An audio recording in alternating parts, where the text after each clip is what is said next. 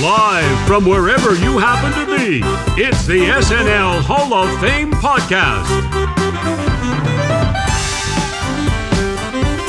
And now, here's your host, curator of the hall, Jamie Dew.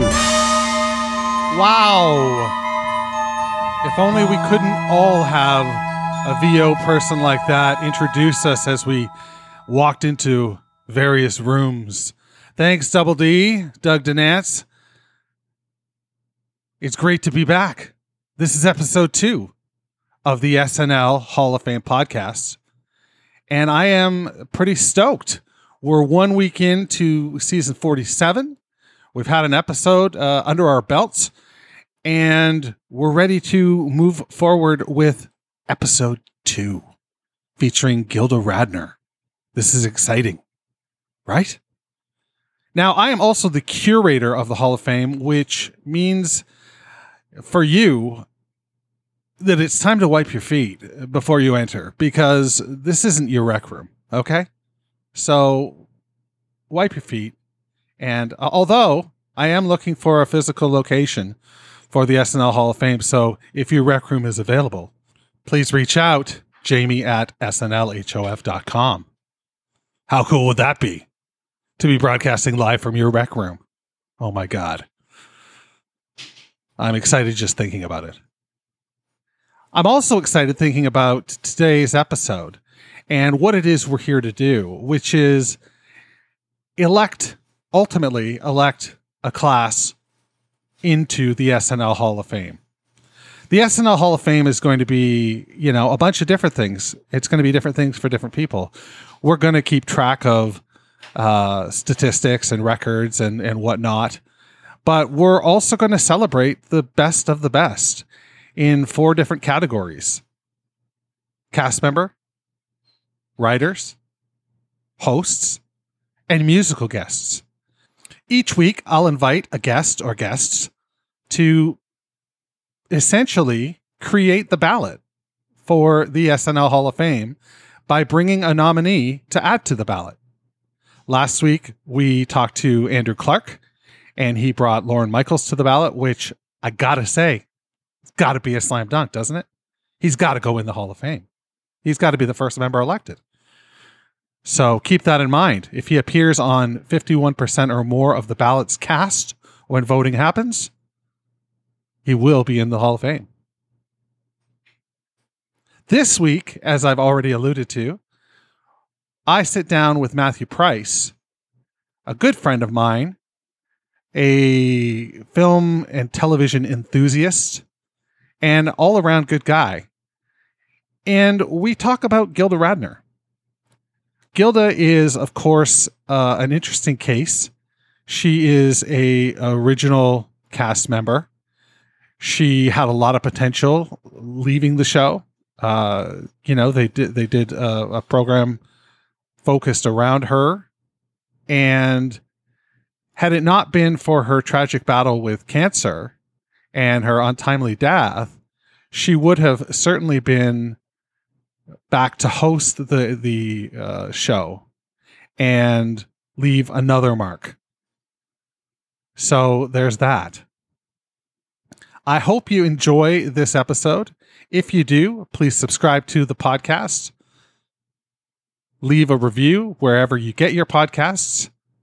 And if you want, tweet or email me at SNLHOF or jamie at SNLHOF.com. That's really all the outline I have for you. Why don't we get right into the nitty gritty at this point and go to my conversation with Matthew Price, where we talk about SNL cast member Gilda Radner.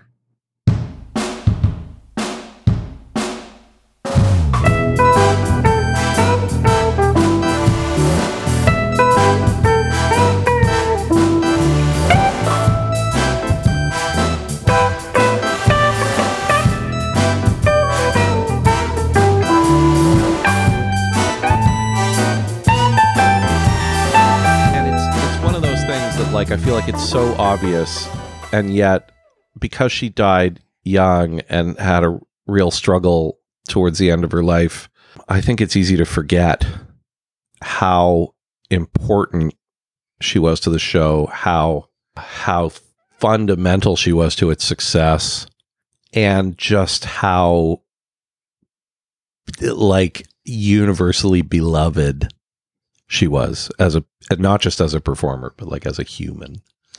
Everything that you read, that is that is what you hear. Yeah, nobody look for a person that had relationships with more than half of the cast, right? Right. Like guilt, you know, you would think that that's a situation where people could have some very bitter feelings about someone who you know they they have a relationship with them then they then they go on and they see someone else who they work with having a relationship with nobody has a, a remotely or ever seems to have had a remotely bad thing to say about her No, it's like think about being that person who's just so sunny and and not Pollyanna, but just like genuinely an appealing, lovely person that you don't begrudge them anything.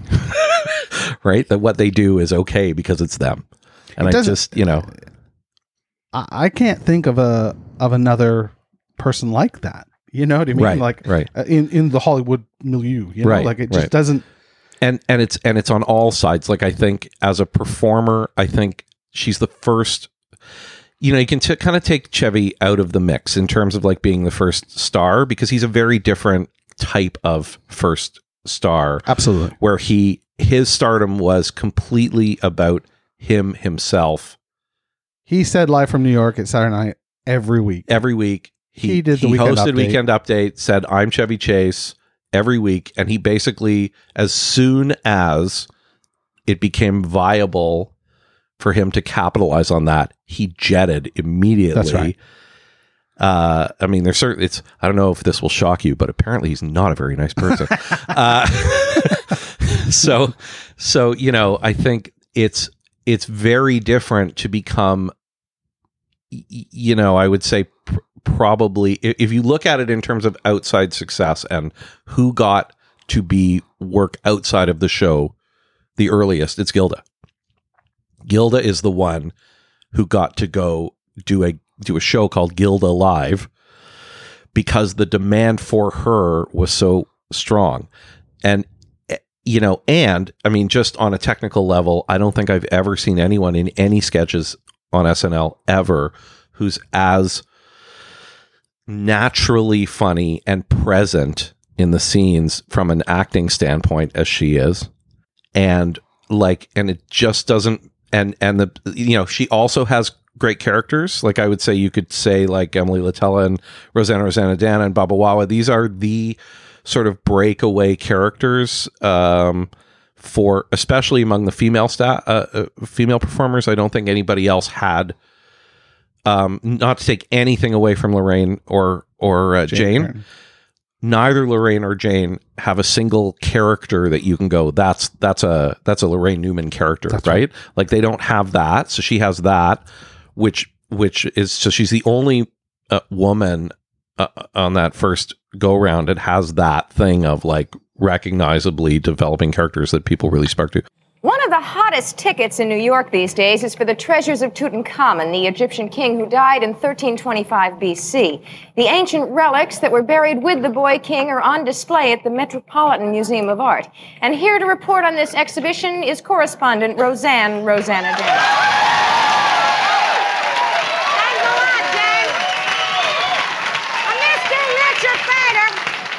Mr. Richard Feder from Fort Lee, New Jersey, writes in and says, Dear Roseanne, Rosanna Dan, I keep reading about King Tut.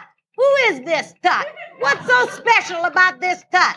Did you see Tut? Should I see Tut? What kind of name is Tut? Did you know that Tut spelled backwards still spells Tut? Do you think that Tut will ever come to my town? Mr. Feder, this king got enough problems being dead. Don't make it worse by making him go to New Jersey.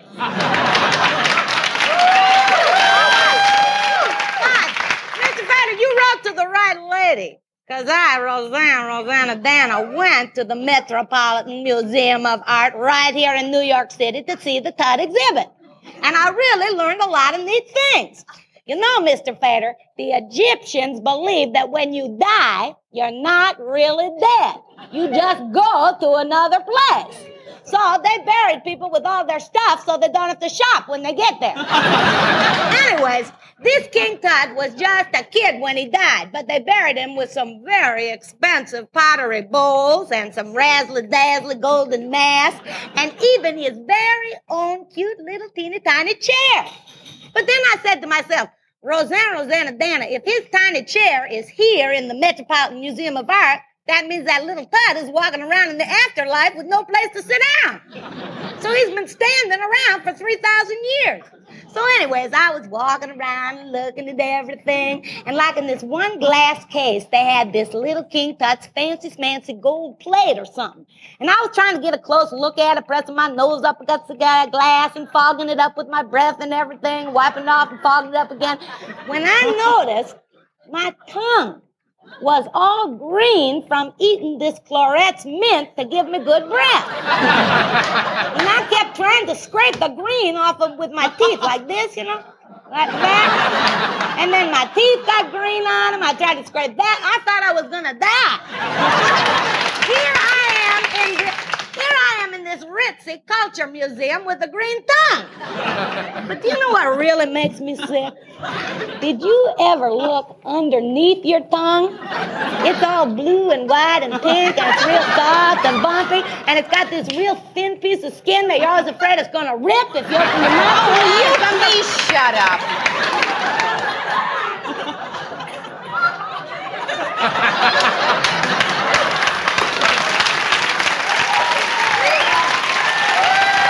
What's wrong with you? Look, a man writes in and asks questions about possibly the most incredible phenomena of any civilization, and you start talking about the inside of your mouth. Well, Jan, it just goes to show you. It's always something. If it's not one thing, it's another. If you can't get tickets to the Tut exhibitor, you got a green tongue. It's just like the little fable that I used to hear before I went to bed at night. Uh-huh. It's a very happy story that was told to me by my optimistic aunt, Pollyanna Rosanna Dana. it's called The Fox and the Grapes.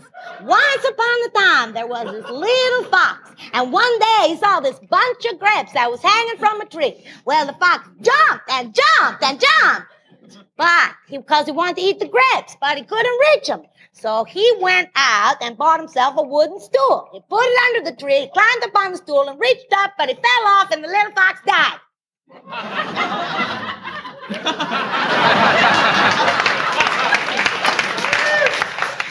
That's a happy story. It's a great story, Jane. It's a classic. Cause what Jane don't know is this little fox just happened to be an Egyptian little fox. So they buried him with the grapes and the wooden stool.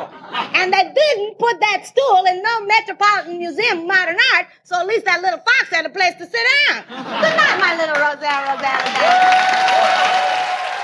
But then even in like the Todd and Lisa sketches Which I and love. which oh my god, they're so funny. And and uh and you know, in and in every sketch, even when she's not doing something that's about a recognizable character, but it's just about being in the scene, she's memorable and just kind of you know, it's not a thing where she has to show off to pull your eye. She just you just want to see what she's going to do.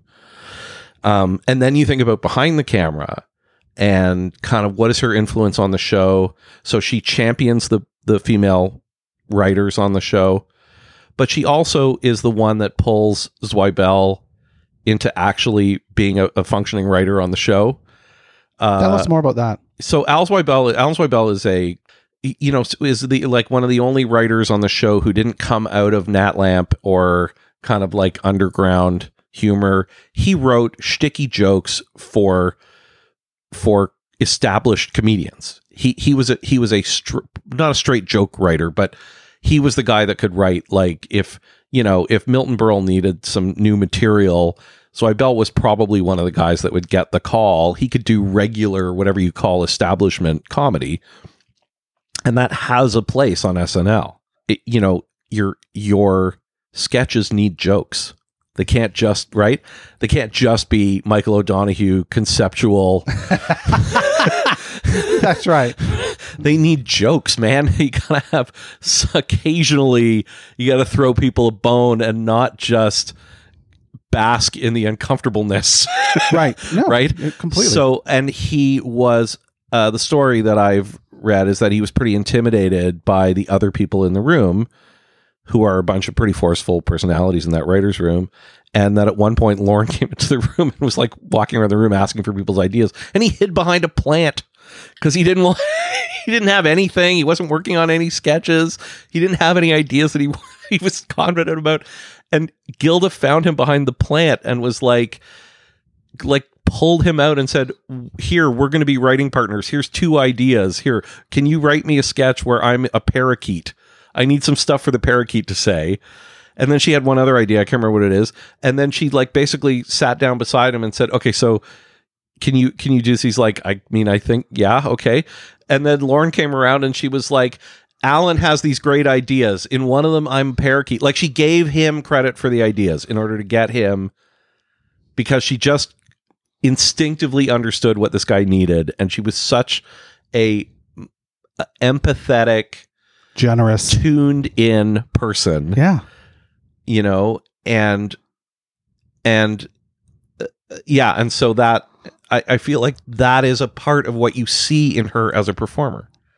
She is just an unbelievably empathetic and tuned in person. Those eyes, they just, yeah, yeah. they're just so, they just suck you right in. I'm thinking about what's the there's a perfume called like the morning after or something where it's about the walk of shame, like it's the perfume That's for the Oh, and she's like coming out of a one night stand and she's all bedraggled and like why is she, and it's really funny, right? And like uh you know like that's not a person who has any vanity in her performances and yet she is just this naturally her sexiness her appeal um and i'm not using that word in solely in the terms of like attracting men but i just no, think no, I her, understood. yeah, her understood what confidence and sexiness in knowing that she has intrinsic value. I think she should be uh, an icon for feminism because she doesn't let what is clearly a pretty toxically male environment in any way impede her. Not at all. uh, in that show, and it impeded. It definitely impeded Laraine. uh, Laraine, it definitely impeded Jane, who kind of like was like, "Look, I'm going to come into work and do my job, and then I'm getting the fuck out of here because I don't want any part of any of this nonsense." Right? But uh, so it, and you can see it in the way that she's used in the sketches, right? Uh, so yeah, I think I think uh, those things put her in the Hall of Fame for me. And and you know, I can I can we can run down a list of like favorite Gilda sketches, but I think the bigger deal is all of this other stuff that really helps the show become its sort of potential of what it is, right? Nobody's better as a scene partner than her. Um, like I, the, there's no male or female. There's no uh, cast other cast member that doesn't look better than when they're in a scene with Gilda. If that if that no, makes sense, that right? totally jives. Yeah. It's really just this supportive, incredible uh, person, and she, you know, and there there are others. Like I said, Danny has a virtuosic thing with with his mouth that not very many people have, where he can just bend his his uh, syllables around in a way that's like crazy and exciting, right? And and nobody's as sort of like raw as Belushi in terms of just tapping into a kind of weird, ragey. I think except for Sandler, there's nobody else who's got that like deep tap into anger in a way that's really funny. Yeah. But in terms of all around, uh, you know, I've never heard. I've never uh, just as a as a comma. yeah, I've never heard anyone make the Sandler to Belushi comparison before. Like people love to sort of wedge in um, Farley. Farley, but I Well, think when, as soon as you said that, though, I Yeah. was like, "Oh my god, you're right!" Like from a Well, from that from a simmering, smoldering, yeah, yeah, you know, yeah. Like in ter- both both of them, I think what part of their appeal is that they're sitting on a lot of rage, yeah, uh, and and uh, and it's barely controlled. yeah, right? They're both the Hulk, yeah. right? I'm I'm angry all the time. I like that. Yeah. But but what she does so she doesn't have those sort of like those I feel like those are sort of like spikes off of the core, but her core is so strong.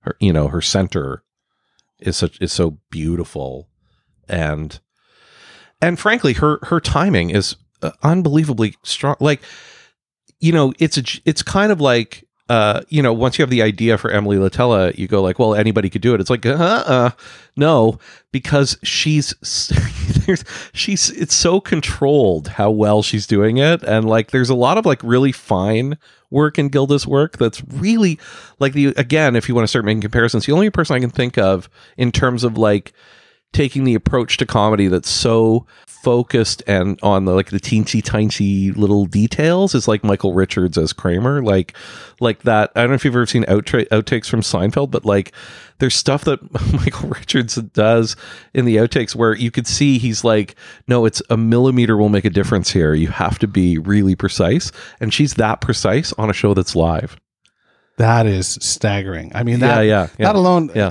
that alone. so that's my that's my pick for Hall of Fame like Yeah. I, I you know I think I think all her in front of the camera stuff, you know, makes her an all star for sure. Yeah. You know, if, if, if again to wedge the uh, sports analogy into this, makes her an all star for sure. But when you add in all that stuff that you that you piled on top of that, that story with her going behind the potted plant, and you can just sorta see her hang doing out there, it right hang out there with yeah Zoe you can see her Belfort. wearing the overalls and the t-shirt Yep. and no no socks or shoes and sitting cross in the lotus position behind that plant with him like I just see it in my Yeah. head right Yeah, Yeah. and just being like, hey, you know, Yeah, like yeah.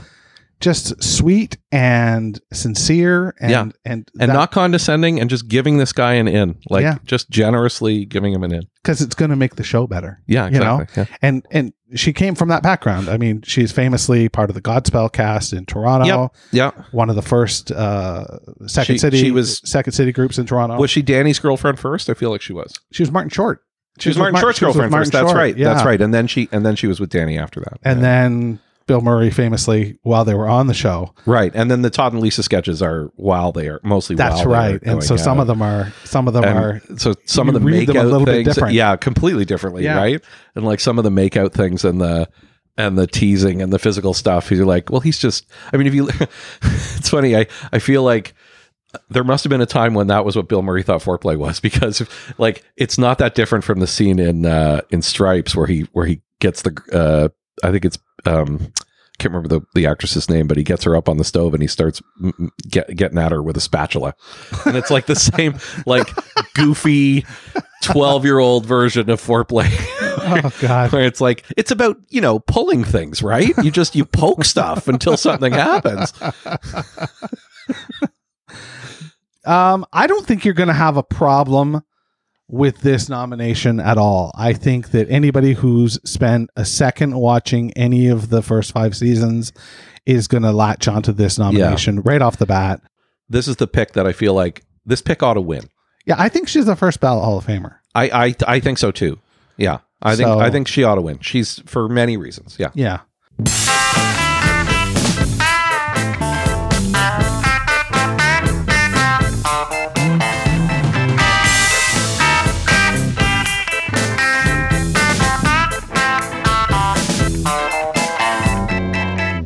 That great? I really want to thank Matthew Price for coming by and sitting down with me to talk about Gilda and her inclusion in the SNL Hall of Fame.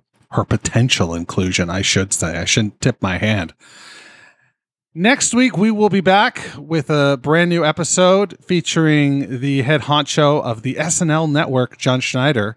And he and I are going to get hosty with it as we discuss Steve Martin and his candidacy for uh, the SNL Hall of Fame in the hosting category.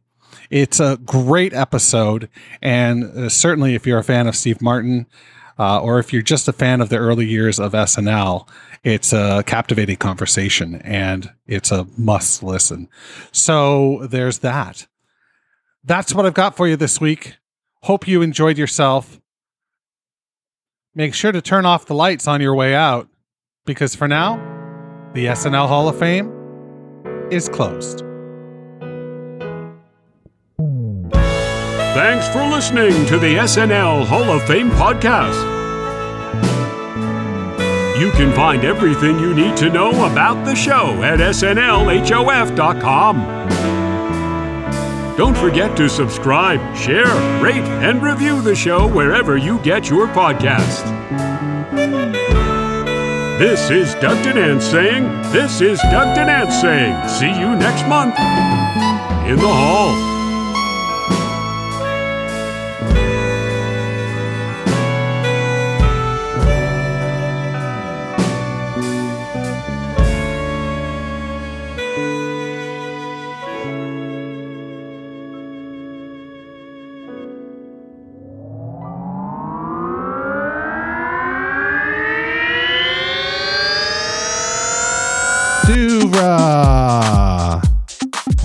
And such.